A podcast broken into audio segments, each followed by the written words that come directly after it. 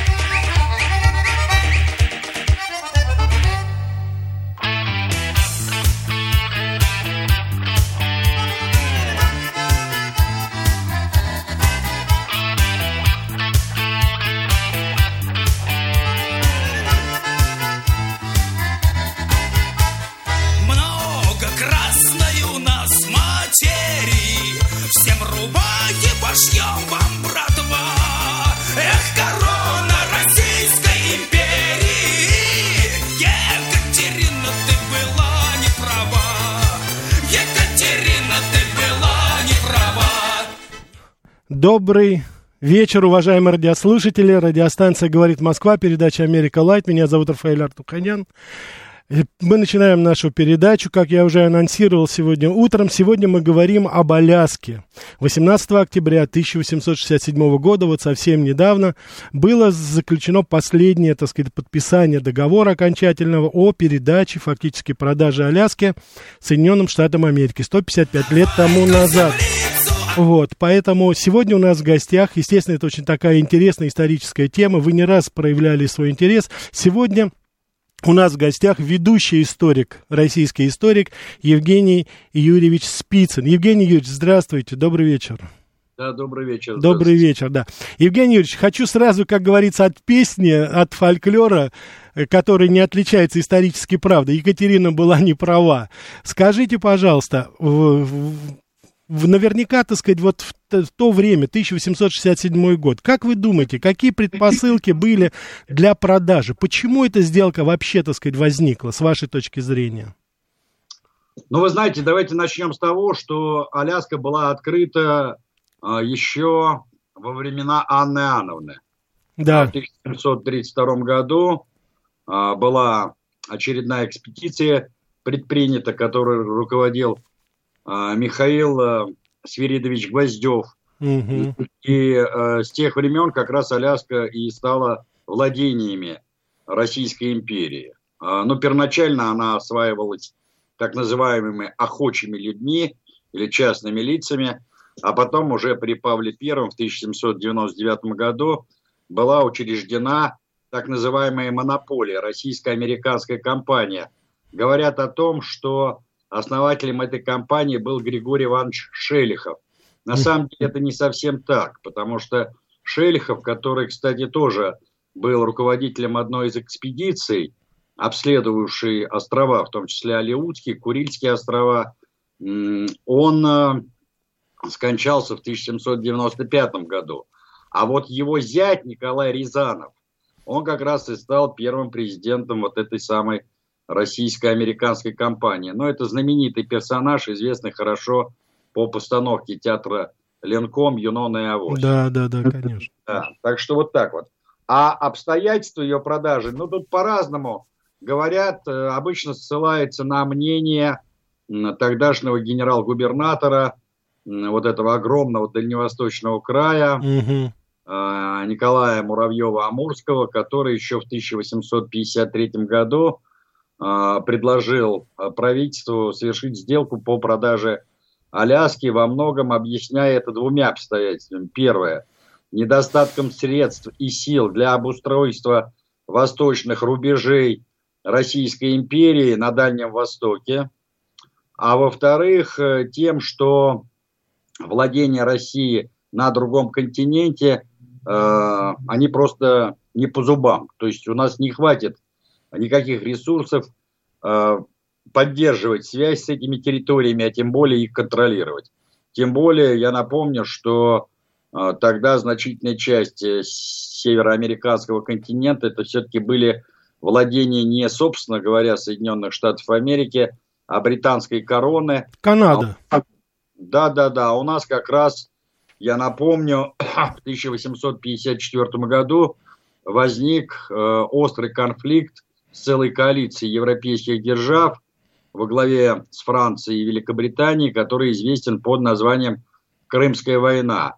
Кстати, в западной историографии эта война называется Восточной. И многие говорят о том, что это, по сути дела, была Первая мировая война, если не брать во внимание наполеоновские войны, потому что на самом деле театром боевых действий был не только Крым а и героическая оборона Севастополя, но также Балтийское море, Северное море и Тихий океан.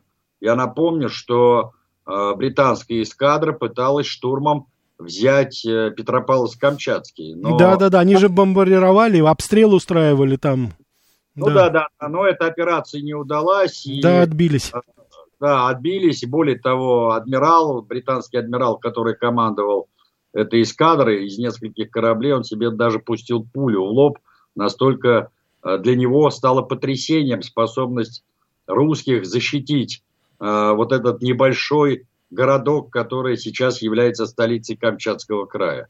Но это если коротко. Да. А скажите, э, Евгений Юрьевич, вот э, помимо того, что да, доминирование, помимо того, э, еще, так сказать, я вот обнаружил, что одна из причин еще, помимо всего прочего, это еще неспособность, к сожалению, очень плохо переселенца. То есть вот рождаемость была, как ни странно, там маленькая. Я почему сейчас вот хочу, чтобы вы на это обратили внимание, сконцентрировались? Потому что такие же проблемы у нас сейчас с Дальним Востоком, правильно? Ведь у нас же сейчас то же самое, вопрос народонаселения, и причем я потом мы с вами поговорим, я дам немножко информации об американской уже Аляске, как американцы мотивировали людей, чтобы они туда заселялись. Скажите, вот этот аспект, нехватка просто народа, то есть просто не смогли как бы стимулировать вот переезд именно туда, вот освоить эти земли, как мы делали это, ну, с Сибирью, с огромной частью. Скажите, было вот этот фактор, сыграл он свою роль? Естественно, слушайте, на огромной территории Аляски э, было всего примерно две с половиной тысячи жителей, то есть переселенцев. Да. И где-то примерно 50-60 тысяч местных эскимосов, алиутов, э, которые жили в естественной среде обитания. Надо же прекрасно понимать, что там были крайне тяжелые условия э, проживания. Поэтому туда особо никакими ковришками и не заманишь. Там в основном жили вахтовики, условно говоря. Там даже трудно было обзавестись семьями именно вот э, в силу этих обстоятельств, поскольку и э, Аляска, да и прилегающие острова, они главным образом рассматривались как источник поступления прежде всего пушного зверя. Калан, а, Калан, да, знаменитый. Да, да, дальше, ну, пеца, потом Калана, вы абсолютно правильно, морского котика и так далее. Э, тот же например, Рязанов или тот же Шипилов, они занимались именно этой торговлей. Поэтому их, в общем-то, вопрос об устройстве этих территорий по большому счету мало волновал. И потом надо иметь в виду, что с других территорий американского континента, ну, например, с того же форта Рос, да, мы вообще ушли еще раньше. Это еще времена Николая Первого. По-моему, если мне не изменяет память, это 1841 год по той же причине. Понимаете? Да. Да. Плюс тут надо опять-таки подчеркнуть вот э, геополитические обстоятельства, связанные с тем, что эти территории все-таки еще контролировались Британской империей, и мы не хотели просто обострения отношений там, где их можно было избежать, чтобы не получить ответку от Лондона э, в других э, наиболее важных для нас, то есть для Российской империи регионах, например, в той же Персии, в той же Турции, на Средиземноморье, ну и так далее, и так далее. Да, и, по-моему, как раз тогда, вот середина 19 века, началось усиленное освоение Средней Азии, тогда, как говорится, наши походы пошли на Казахстан, Узбекистан, Хива, да, вот туда тоже. Плюс у нас, да, плюс у нас была война на Кавказе, не забывайте, шла да. еще, да, Кавказская война, э, только-только мы э, ну, условно говоря, сбросили с себя бремя Крымской войны, подписали похабный Парижский договор в 1956 году. Поэтому, прямо скажем, было не до заморских колониальных владений.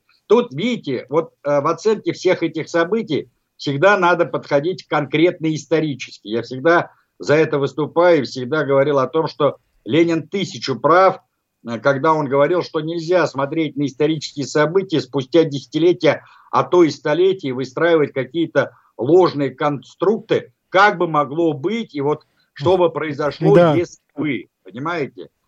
А, поэтому в тех исторических условиях это было вполне разумное решение. Но при этом я хотел бы сказать, что понятно, что сама операция по продаже Аляски, она была проведена, на мой взгляд, без учета действительно национальных интересов Российской империи и на этой операции кое-кто, кто именно, мы поговорим, наверное, попозже, нагрел руки. Да, да. Сейчас, э, Евгений Юрьевич, я хочу напомнить нашим уважаемым радиослушателям наши координаты. У нас передача «Диалог», как всегда. Ждем, уже у нас есть звонки, уже есть. Сейчас мы будем брать. Я только хочу еще раз напомнить наши телефоны и наши порталы. СМС-портал 925-8888-94-8. Телеграмм для сообщений говорит МСК Бот. Прямой эфир 495-73-73-94-8. Телеграм-канал радио говорит МСК. Ютуб-канал, пока он работает у нас, говорит Москва. А, Евгений, уже много, давайте уже столько звонков, уже давайте мы начнем отвечать потихонечку. Да, добрый вечер. Алло, добрый вечер. Добрый вечер. Это Николай Николаевич. Да, Николай Николаевич. Евгений Юрьевич, я неоднократно встречал в публикациях э, такой, так, такую трак, трактав, трактовку, что мы Аляску не продали, а сдали ее в аренду сроком на 99 лет. Угу. Откуда такие публикации? Да, Вы спасибо. Знаете, да, спасибо вам большое за этот вопрос. Дело в том, что это старая байка. А я еще, будучи пацаном, эту байку слышал. Так что э, теперешние э, реанимации э, этой байки, тем более выданные э, под видом как бы научных публикаций, они, в общем-то, не придают научности э, самой этой байки. Я не буду называть фамилию этого псевдоисторика, чтобы не делать ему... Который запустил это, собственно говоря. Этот... Ну да, чтобы не делать ему рекламу. Дело в том, что он э, э защитил по этому вопросу даже целую диссертацию mm. в каком-то левом, да, левом вузе. И, и значит, э, опубликовал потом даже целую книгу, которая во многом и стала причиной возникновения вот этой старой байки или этой старой легенды. На самом деле, работы академика Болховитинова, а был такой известный советский историк Николай Николаевич Болховитинов, они, в общем-то, уже давным-давно поставили жирную точку на всех этих спекуляциях. Никакой аренды э, Аляски на 99 лет не было. Это э, была операция именно по продаже Аляски. Более того, вот неназванный мною автор, сознательно неназванный, он говорил о том, что якобы вся эта операция была прикрытием значит, участие России в гражданской войне на территории США на стороне президента Линкольна, что якобы два, две военных эскадры под командованием контр-адмиралов Лисовского и Попова приняли самое активное участие в этой войне на стороне федерального правительства Авраама Линкольна, и что они э, реально создали угрозу морским коммуникациям Великобритании и Франции, которые активно поддерживали именно мятежные Южные Штаты. И вот с тем, чтобы компенсировать Российской империи все расходы, которые были связаны с организацией и оснащением этих двух эскадр, через Конгресс США и была якобы проведена идея о фиктивной оплате этих расходов под видом аренды территории Русской Америки. То есть э, был составлен договор об аренде, Россия получила деньги, а по факту она оставалась хозяйкой этих территорий. Но я еще раз говорю, что э, никаких документальных свидетельств и подтверждений этого ни в наших архивах, ни в американских архивах нету. Это не более чем фэнтези определенного круга авторов.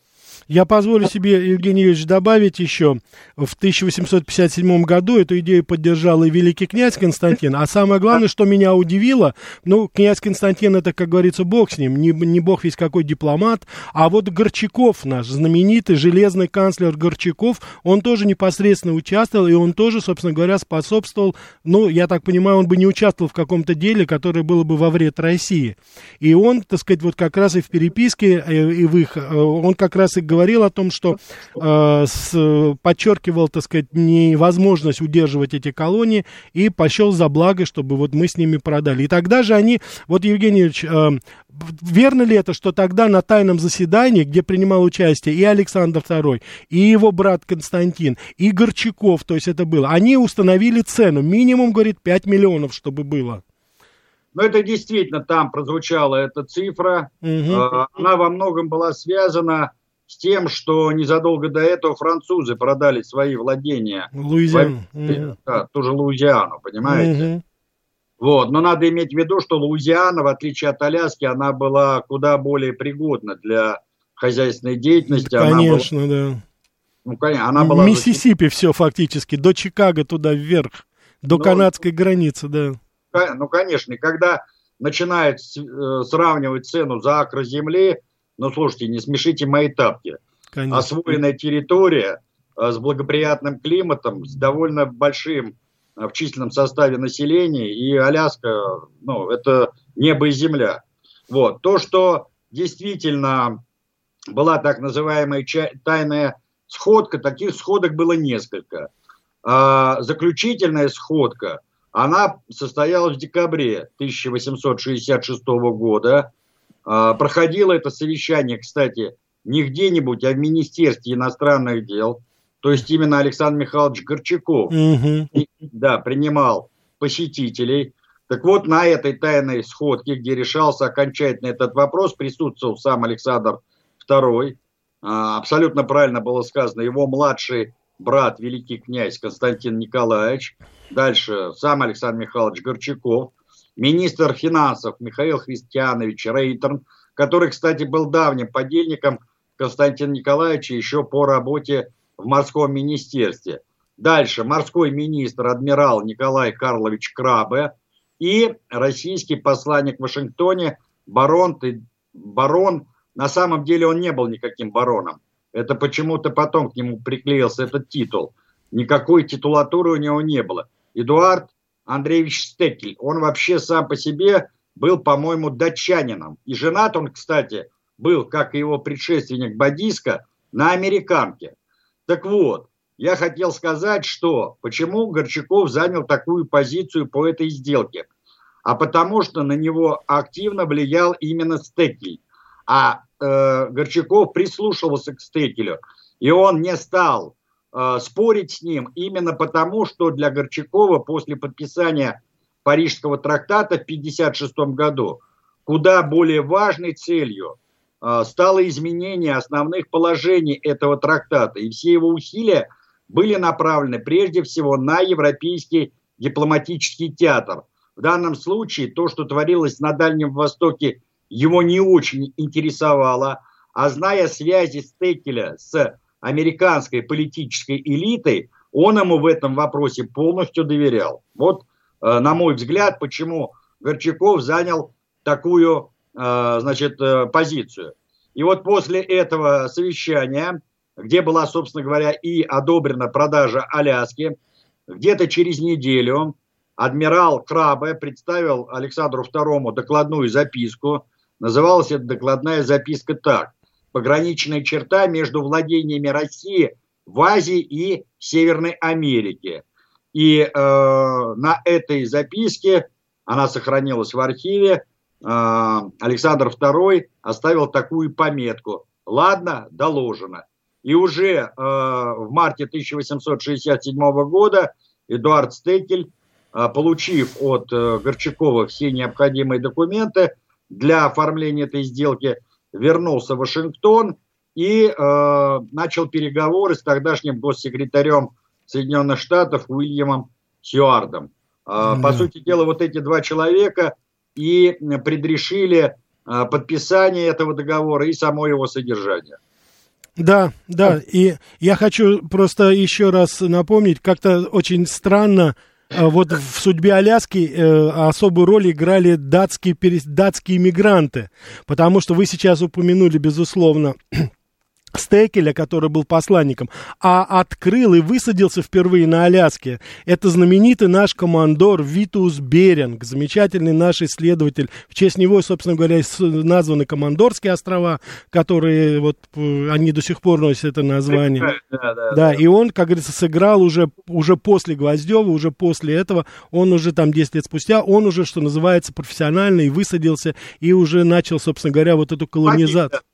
Да. Погиб там, да. Да, и там же он и похоронен был, да, он уже не смог вернуться, это уже, да, это уже вот тоже было в конце правления Анны Иоанновны 1740 года, да, вот там уже было, как говорится, это сделано, да. Хорошо, значит, э, сейчас небольшой перерыв, интереснейший выпуск новостей, да, а потом через несколько минут опять вернемся и будем поговорим еще раз об Аляске. Что такое США и что значит быть американцем? Как устроена жизнь в Америке? Чем отличаются их проблемы от наших? Об Америке без геополитики и военщины в программе Рафаэля Ардуханяна «Америка. Light». Добрый вечер еще раз, уважаемые радиослушатели. Радиостанция «Говорит Москва», передача «Америка Light». Сегодня мы говорим об Аляске. 155 лет со дня продажи. Мы это сейчас вот уже точно выяснили. Это была продажа, никакая не аренда. Продажа Аляски Соединенным Штатам Америки, Российской империи. 18 октября были подписаны заключительные документы, то есть вот совсем недавно. И у нас сегодня в гостях ведущий историк России Евгений Юрьевич Спицын. Он нам сейчас как раз и рассказывает о том, как это все происходило. Евгений Юрьевич, уже очень много пож... сообщений к вам, и у нас сейчас звонки будут. Вам сердечные, как говорится, пожелания, и спасибо вас благодарят за очень детальный и профессиональный разбор. Ну, впрочем, я никогда не сомневался, и я убежден, что и наши радиослушатели уже тоже знают прекрасно, когда вы приходите к нам в гости. Давайте мы еще возьмем, чтобы не забывать наших... Да, добрый вечер. Да. Да, здравствуйте, уважаемый Евгений Юрьевич, Рафаэль. Да. Вот хочу поблагодарить Евгения Юрьевича, что такая глыба, как историк, действительно мирового, наверное, значения, очень кладезь знаний просто, тратит время вот в праздничный день на нас, радиослухачей, радиозвонарей. Присоединяюсь. Огромное ему спасибо. Присоединяюсь. Да. Вы, вы как магиканин уже, Рафаэль, поэтому вас тоже просто поздравляю с праздником. Спасибо, спасибо, Вася. У меня вопрос вот такой, Евгений Юрьевич. Ну, конечно, есть были под, под, э, подковерные козни и Стекеля, и вы не упомянули Уильяма э, а, Уилли... Э, э, Стюарта. Я упомянул. Да, упомянул, упомянул, сказали мы. Да, так, э, так называемый э, мудрец так называемых дипломатических козней. Но тем не менее у нас, вот вы упомянули атаку на Петропавловск-Камчатский, но тем не менее еще одна из, из причин, вот две причины были по, по поводу продажи, которые действительно толкнули империю, Российскую империю на продажу Аляски, потому что имперскость надломилась. В том числе и англичане и с французами пытались во время Крымской войны атаковать территории Китая Преамурье, Приморье, а и после Симотского трактата оспаривали принадлежность Российской империи по Южным Курилам, в частности до острова Уруб. И вот второй у меня вопрос. А на самой же Аляске тоже, как и Чукчи вели с нами боевые действия до времен, со, с середины 17 века до времен Екатерины II, не только там эскимосы на Аляске, но и непокорные тлинкиты, которых вооружала и натравливала а, Англия против России, присутствия российских негациантов и атаманов, которые вообще не щадили русское население, независимо от пола и возрастной принадлежности. И там постоянно велись боевые действия. Это тоже, наверное, одна из причин. Спасибо большое. Да, ну да. я говорил о том, что была масса разных причин. Я просто назвал э, наиболее важные причины, которые э, были главной мотивацией для тех, в частности для Николая Муравьева, который обосновывал необходимость э, продажи этих территорий. А, ну, правда, вы немножко заблуждаетесь. Дело в том, что э, Курилы тогда, они э, вообще-то по э, двум пограничным договорам России уже не принадлежали. Э, значит, мы потом отдали э, японцам еще и по итогам Портсмутского договора э, южную часть Сахалина. И потом надо иметь в виду, э, что Симотский трактат, он будет подписан, если мне не изменяет память, только в 1894 году. То есть это значительно позже, после э, вот этой сделки по покупке Америки. Вообще понятно, что Азиатско-Тихоокеанский регион в тот период, особенно э, в 70-е и 90-е годы, становится э, центром переплетения интересов всех держав. И Германии, которая, кстати, приняла активное участие в событиях Китая, дальше Великобритании, естественно, Америка, французы и так далее, и так далее. Поэтому здесь ничего удивительного в этом нету. Да. И я да. хочу, да, Евгений Юрьевич, да, спасибо. Я просто хочу напомнить, что в самом начале Евгений Юрьевич сказал о том, что именно вот эта диспропорция буквально несколько тысяч поселенцев, э, русских поселенцев, и десятки тысяч, да, там 50 да, тысяч, то есть там, естественно, соотношение, несмотря на то, что все-таки это была достаточно мягкая колонизация, потому что и в жены брали, и замуж выходили, там достаточно быстро смешались люди, и до сих пор наши старообрядцы там живут, но все равно, конечно, определенный антагонизм был, и... А вы, знаете, а вы знаете, с чем это связано во многом было? С чем? У нас вот э, до сих пор не могут понять, почему Россия а, колонизовала столь э, а, большие территории и довольно легко инкорпорировала. И сохранила, самое главное, народы, не, да, унич... не, не уничтожала их. Абсолютно правильно. Десятки, если не сотни народов, а, даже самые малые народы она сохранила, а потом уже советская власть им даже изобрела алфавит и так далее. А это во многом было связано с организацией нашей соседской территориальной общины. Потому что у нас не кровно родственное родство было, у нас не кровно родственная община была, как, например, в той же Европе, у тех же германцев или у народов Кавказа, а, или, например, у тюркских народов, а территориальная община. И в рамках территориальной общины инкорпорация иного пришлого этнического и конфессионального элемента – происходило естественным путем. Естественным путем. А Понимаете? А посмотрите, Евгений Ильич, до сих пор, до сих пор вот эти аукус создается. Мы англосаксы, мы отдельно, мы даже отдельно от немцев, мы да. отдельно от французов. Я уже не говорю о славян, это посмотрите, что они на Восточную Европу и с Украины, как они смотрят. Вообще это как на ничто просто. Да. Слушайте, и... возьмите тоже теорию Тойнби. Ведь да. у нас, э, когда выкинули марксистско-ленинскую э, формационную теорию, то быстренько взяли на вооружение цивилизационную теорию Тойнби. Но никто даже не задумался над тем, что эта теория Тойнби, она европоцентрична, я бы даже сказал англоцентрична. Колониально по сути. Колониально Конечно. по сути.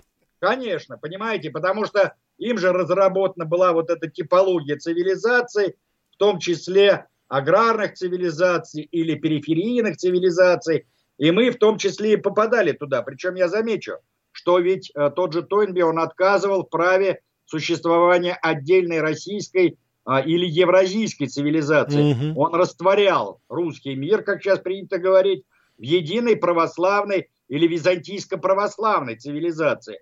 Это вот как раз традиционный, характерный для англичан, а затем и для американцев подход вот к конструированию тех э, концептов, исторических концептов, которые отвечают прежде всего и геополитическим устремлениям и задачам. Да, я думаю, это, я, поправьте меня, Евгений Юрьевич, но мне кажется, что в очень большой степени вот разность подхода России и западного мира в качестве англосаксонского вот во время колониальных этих разборок всех, она еще сказалась в Полинезии, когда вот деятельность Николая Николаевича Миклуха Маклая, до сих пор его вспоминают, до сих пор это в легендах там стоит, отношение вот России российского представителя, и то, что делали там и немцы, кстати, и, естественно, англичане, что они там буквально вырезали. Евгений Юрьевич, куча звонков, давайте ответим еще. Слушаю вас, добрый вечер. А, добрый вечер, это Виктор 26-й, благодарю за эфир, да. Подмосковье. Рафаэл Никитич, большое вам спасибо за такой вопрос. Вопрос к Евгению Юрьевичу. Ничего личного, только факты. Во-первых, поехали. Значит, э, э, охотничьи люди которые там, как говорится, находились и били зверя, они же тоже, как говорится, приготавливали пищу, а пищу надо приготавливать, надо э, воду брать, а воду берем из реки. Неужели же они там, я понимаю, там рыбу они ловили, и не нашли, как говорится, э, желтенького камешка, то есть золотишко, я не верю. Mm. Понимаете, они же люди, как говорится, это самое, э, с головой, и еще там кое-что нашли. Что же они об этом деле молчали? А теперь, значит, для того, чтобы, как говорится, продать или взять в аренду, нужно бумаги, какие-то бумажки. А, значит, они все говорили, что они где-то потеряли, еще там что-то, чего-то не Все связано. понял, хорошо, сейчас давайте, да, спасибо. Да, Евгений, что думаете по поводу охотничьих людей? Я, я немножко поправлю, не охотничьи люди, а охочие люди. Охочие это, люди, да, конечно. Это никакого отношения к охоте не имеет. А, были просто служилые люди а, по отечеству, это дворяне, помещики, служилые люди по прибору, и были охочие люди. Это просто терминология. Охотники. Нет, нет, это охочие люди, которые сами похотели. А, все, то есть добровольцы фактически, да, переселенцы. Все понятно. Хотели.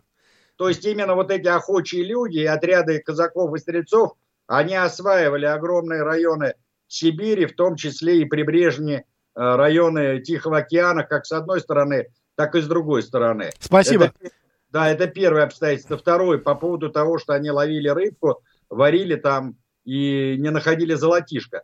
Да вполне себе они находили это золотишко, но речь-то шла о э, промышленных масштабах. Понятно, что никто тогда промыслы э, ни, например, на территории нашего Дальнего Востока, ни на территории Аляски в промышленном масштабе не разрабатывал. И потом, вы много находите людей, которые нашел какой-то золотишко, а потом всем рассвистел о том, что он нашел, да еще и высказал желание сдать, например, государству это золото по государственным расценкам. Да, да, да. Понятно, что кто-то, если чего-то и нашел, он себе тихонько в карманчик засунул или в какой-то мешочек там, и вот сюда вот поближе к душе да к сердцу и э, приколол, что называется. Совершенно верно. И Сергей, э, Евгеньевич, еще, пожалуйста, звонок. Да, слушаю вас. Добрый вечер, Сергей Алексеевич. Зовут. Да, Сергей Алексеевич, добрый вечер.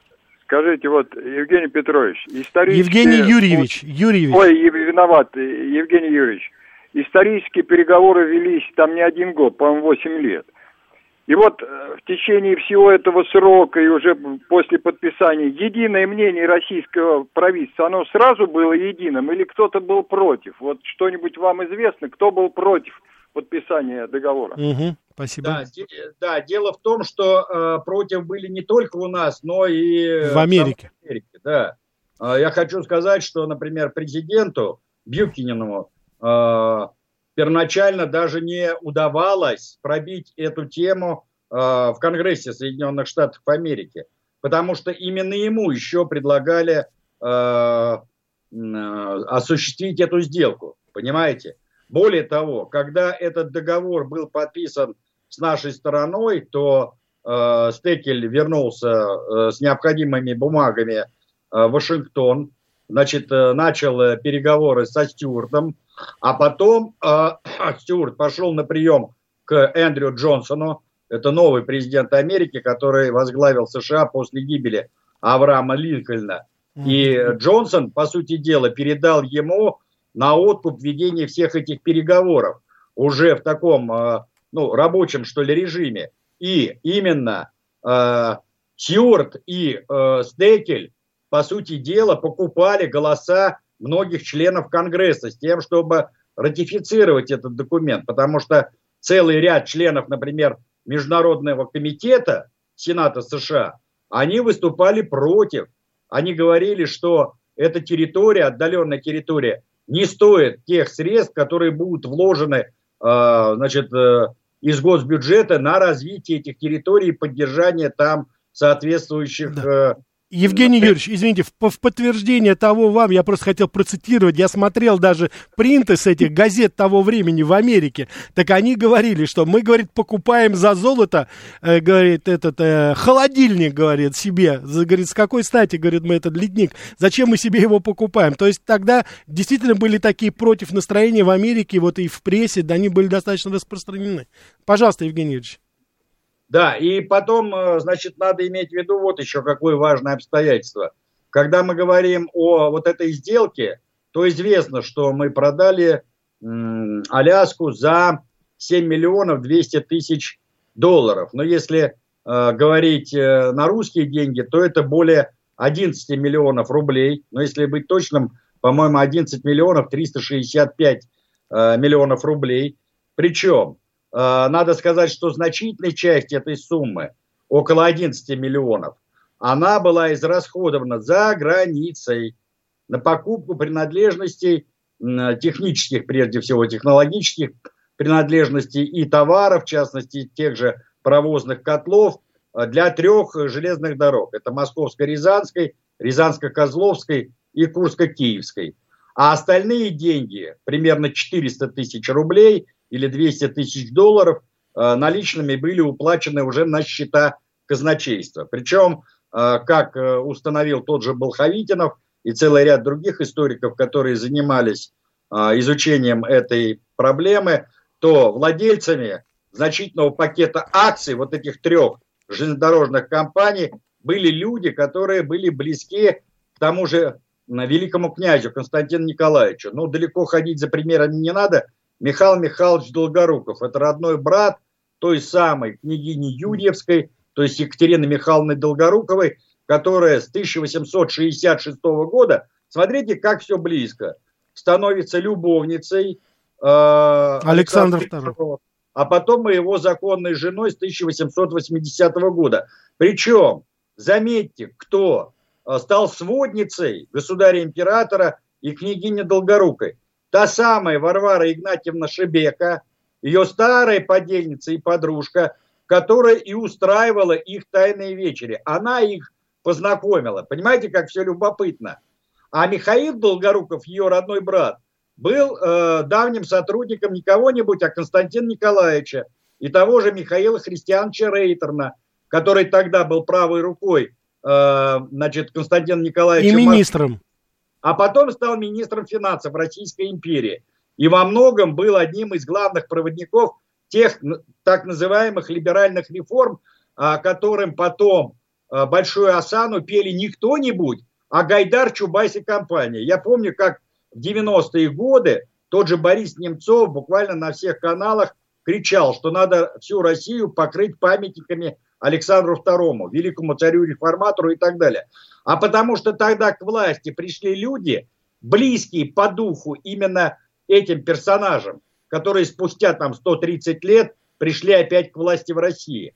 И, кстати, забегая вперед, у нас время осталось не так много, да. заметим, что когда Александр II погиб, а, ну, э, значит, э, княгиня Юрьевская, э, она, в общем-то, находилась в очень таких непростых, мягко говоря, отношениях со своим пасынком, то есть Э, императором Александром III, то он ей выделил, как вдове э, императора, необходимый пенсион, порядка 200 тысяч рублей в год, э, и она потом уехала в Ниццу и до конца своих дней прожила там вместе со своими детьми. И понятно, что она там вела жизнь на широкую ногу, не на те самые 200 тысяч. А, и там вместе с ней в Ницце проживала не кто-нибудь, а именно та самая Варвара Шибека, которая, кстати, умерла глубокой старушкой, 90-летней, по-моему, в 1931 году. И именно она проворачивала все финансовые сделки, э, когда они проживали в Ницце вот на протяжении всех этих десятков лет. То есть с момента, ну, смотрите, она после гибели Александра II прожила там 50 лет. Да, 50 на лет. Какие, на какие деньги она, извините, там себе жила? Вот именно на те деньги, которые они получили от продажи Э, Аляски. Евгений Юрьевич, вообще э, странно это все. Вот сейчас я слушаю вас, и я думаю, наши радиослушатели тоже. Сколько лет прошло, а ведь ничего, очень мало что изменилось. Бюджетные деньги, распил, ница, родственные связи с руководством в той или иной форме. И, как говорится, синекуру такое-то безбедное существование, только бы вдалеке от России, только бы не это. А в России э, трава не расти. Слушайте, да. ну Рейтерн, Рейтерн в конце жизни все-таки покаялся. Mm. Вот надо отдать ему должное за то, что они разбазаривали и разворовывали государственный бюджет, и в том числе косвенно он подтвердил, что э, он и его компаньоны нагрели э, руки на продаже Аляски. И а по... Стейкель, кстати, Стейкель, который да. Э, да, стоял за организацией всей этой сделки, он же сразу вышел в отставку. У него, кстати, супруга, как и у Америка. американка. Да, он вышел в отставку, э, даже не возвращался ни в Петербург, ни в Москву, никуда. Уехал в Париж и до конца своих дней прожил в Париже. Это Козырев такой у нас, э, да? да, да. Вот с кого, как говорится, пример. А мы-то удивляемся, думаем, что-то уникальное. Так нет, вот оно все. Вот да. оно как раз и есть, да, в очень большой степени. Но теперь, я думаю, уважаемые радиослушатели, Евгеньевич, если, если будет позволительно сказать, наверное, понятно, почему, откуда вот этот миф появился, что золото затонуло, что золото мы не получили, а, да, а какие, как говорится, деньги, никаких денег не было, все утонуло, все исчезло и корабль этот не могут найти, и золото не могут поднять. Титаник уже вон там, так сказать, до него добрались. А до этого, значит, бедного корабля... Поднимать как... нечего, поднимать нечего. Да, поднимать нечего будет, да. Ну, пусть уже лежит, как говорится, сказали они. И на этом все. Евгений последний вопрос. Сегодня, как ни странно, у нас такая сакраментальная передача. Сегодня город Николаевск на Аляске. Староверы наши в знак протеста против этого ЛГБТ, так сказать, просвещения образования, инициировали не что иное, как референдум о выходе из состава США и присоединении к России. Вы слышали об этом?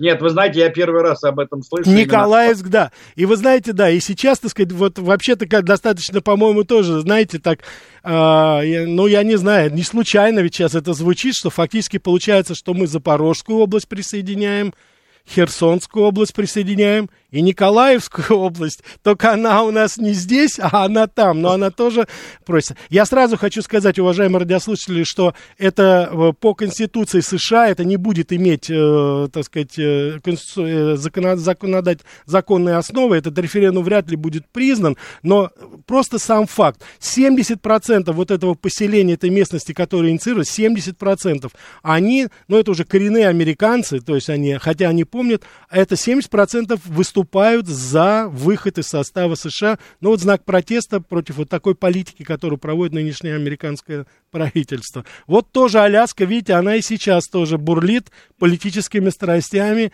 И, как говорится, все, все, все, что есть, вот все сейчас. Вот. А, Григорий из Санкт-Петербурга. Как связан штат Аляска с основным США? Есть ли у них субсидированный рейс? Да, для жителей Аляски эти рейсы субсидированы. Вот, так что вот здесь это. Вот также спрашивают, интересно, а как взятки передавали? А вот вам Евгений Ильич сейчас рассказал. Все, как говорится, по-старому, никаких особых проблем. Да, банковские переводы, наличка там и так далее, и так далее. Так что все, как говорится, так и есть, все так и происходит. Евгений а. А акциями, например, давали? Покупали. Да, акции железных дорог, да, которые потом были, конечно, сверхприбыльные. А, и все, потом ими торговали на бирже Э, и получали необходимый доход. Вот и все. Да, да, так, да. Второй как мир. Да. Евгений спасибо вам большое за то, что вы нашли время, приняли участие. Спасибо за содержательный комментарий, за вашу оценку. Я надеюсь, мы еще не раз с вами увидимся. Вам здоровья, с праздником вас еще раз и наших спасибо. уважаемых радиослушателей. Вот, до свидания, всего вам доброго. Да. Уважаемые радиослушатели, а в конце нашей передачи я бы хотел поставить вам, э, так сказать, э, песню, которая меня, признаться, удивила. Я даже был действительно удивлен, потому что, я думаю, все вы, особенно старшее поколение, помните такую группу Shocking Blue со своей знаменитой Венус, Венера, да, She's Coming, как вот мы пели, She's Gada, как мы говорили это в дворах наших, да. Так вот, как ни странно, эта группа в свое время записала очень милую песню, которая так и называется «Страна Аляска». В заключение нашей передачи я хочу вам еще раз пожелать хороших выходных, поздравить вас с праздником, и давайте послушаем эту милую песенку про Аляску. Всего вам самого-самого доброго.